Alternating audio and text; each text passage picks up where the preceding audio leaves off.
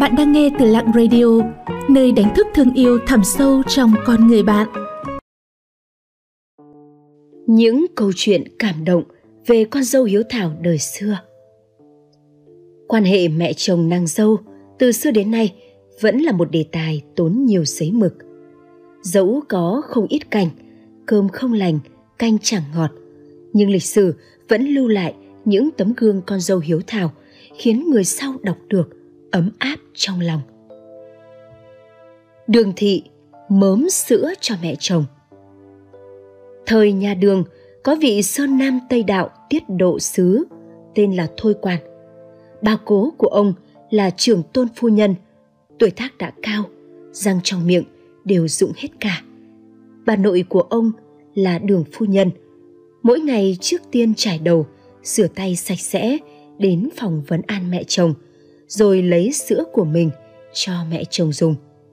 Vì vậy, tuy trưởng tôn phu nhân Giang không còn, không thể ăn cơm, nhưng nhờ đó mà mấy năm qua bà vẫn khỏe mạnh. Có một hôm bà bị bệnh, tất cả con cháu lớn nhỏ trong nhà đều đến phòng của bà. Bà nói với mọi người rằng, ta không có thứ gì để báo đáp tấm lòng của con dâu. Chị mong sao những nàng dâu của con cháu nhiều đời sau đều hiếu kính giống như con dâu của ta. Vậy là được rồi. Về sau, con cháu nhà họ thôi có đến mười mấy người làm đến chức thượng thư, trưởng quan của châu quận.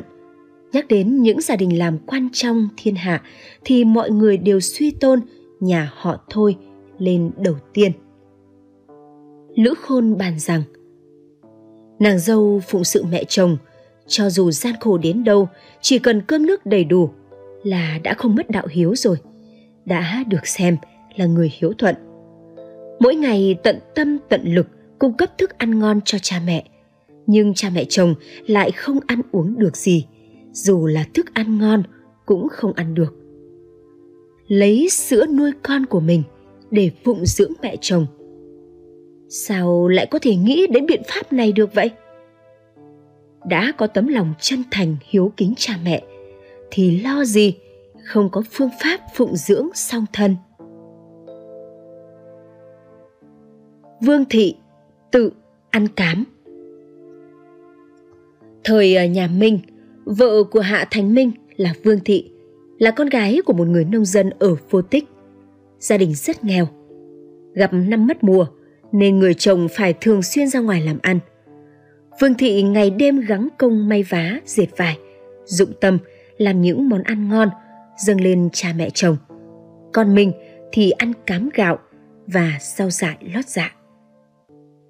Có một lần, mẹ chồng của nàng bước vào bếp, nhìn thấy con dâu đang ăn cám gạo và rau dại mà bất giác rơi lệ. Về sau, Vương Thị hưởng thọ đến hơn 80 tuổi – lúc lìa đời cũng không sinh bệnh. Những người trong nhà, trong giấc mộng nhìn thấy phảng phất có người cầm cờ và tấu nhạc đến rước người con dâu hiếu ấy đi. Trong vùng, có người đỗ cống sinh, mỗi lần đi ngang qua cửa nhà Vương Thị đều nhất định đứng ở ngoài cửa, vái ba vái, biểu thị sự cung kính. Lời bàn – cần lao, may vá, kiếm tiền. Dâng cơm cúng giường cha mẹ chồng, còn bản thân chỉ ăn cám gạo và rau dại. Dùng một tấm thân để làm trọn bổn phận của cả hai người. Nàng quả là xứng đáng được trường thọ và thành tiên. Còn người đỗ cống sinh kia, mỗi lần đi qua nhà vương thị, xá ba xá, nhằm để người đời thấy rằng, người mà tận hiếu sẽ được mọi người tôn trọng. Vậy thì kẻ bất hiếu, hãy nên hổ thẹn mà sửa đổi.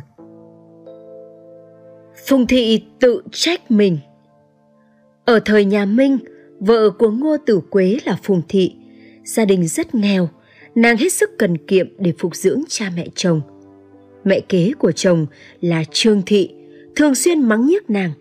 Nhưng phùng thị lúc nào cũng giữ hòa khí mà tiếp nhận lời mắng chửi, không hề có chút oán giận. Những phụ nữ láng giềng muốn đến nhà khuyên giải mẹ chồng nàng. Phùng Thị đều ngăn cản họ mà nói rằng Mẹ chồng à, sở dĩ mắng em là do em không thể chiều theo ý của bà. Nếu à, các chị đến khuyên bà thì chẳng khác nào nêu lỗi của mẹ chồng. Vậy đã phạm đại tội bất hiếu rồi. Ngô Tử Quế có hai người em trai đều đã lập gia đình. Mẹ chồng cũng ngược đãi hai người con dâu đó. Cả hai nàng dâu luôn có ý nghĩ muốn treo cổ tự tử. Phùng thị phải khéo léo uyển chuyển, khuyên giải mới khiến họ từ bỏ ý định quyên sinh. Nhờ sự cảm hóa của Phùng thị mà hai nàng ấy cẩn thận giữ đạo làm vợ hơn trước. Mẹ chồng cũng nhân đó mà dần hối hận, hiểu ra vấn đề. Hai người em dâu cảm ơn ân đức tái sinh của Phùng thị, xem nàng như là mẹ vậy. Lời bàn Tự trách bản thân, nhận phần lỗi về mình là việc mà bậc nam tử còn khó làm được, huống chi là nữ nhân.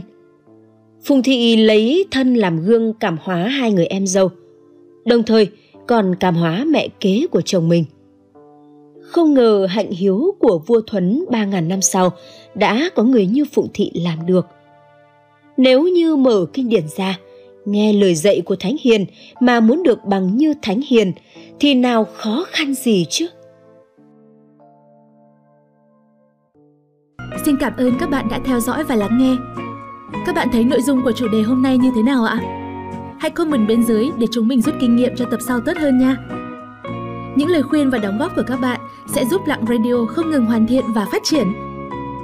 Để tiếp tục cùng Lặng Radio lan tỏa ý nghĩa cuộc sống, những điều tốt đẹp, các bạn hãy chia sẻ tới bạn bè và người thân của mình cùng theo dõi nhé.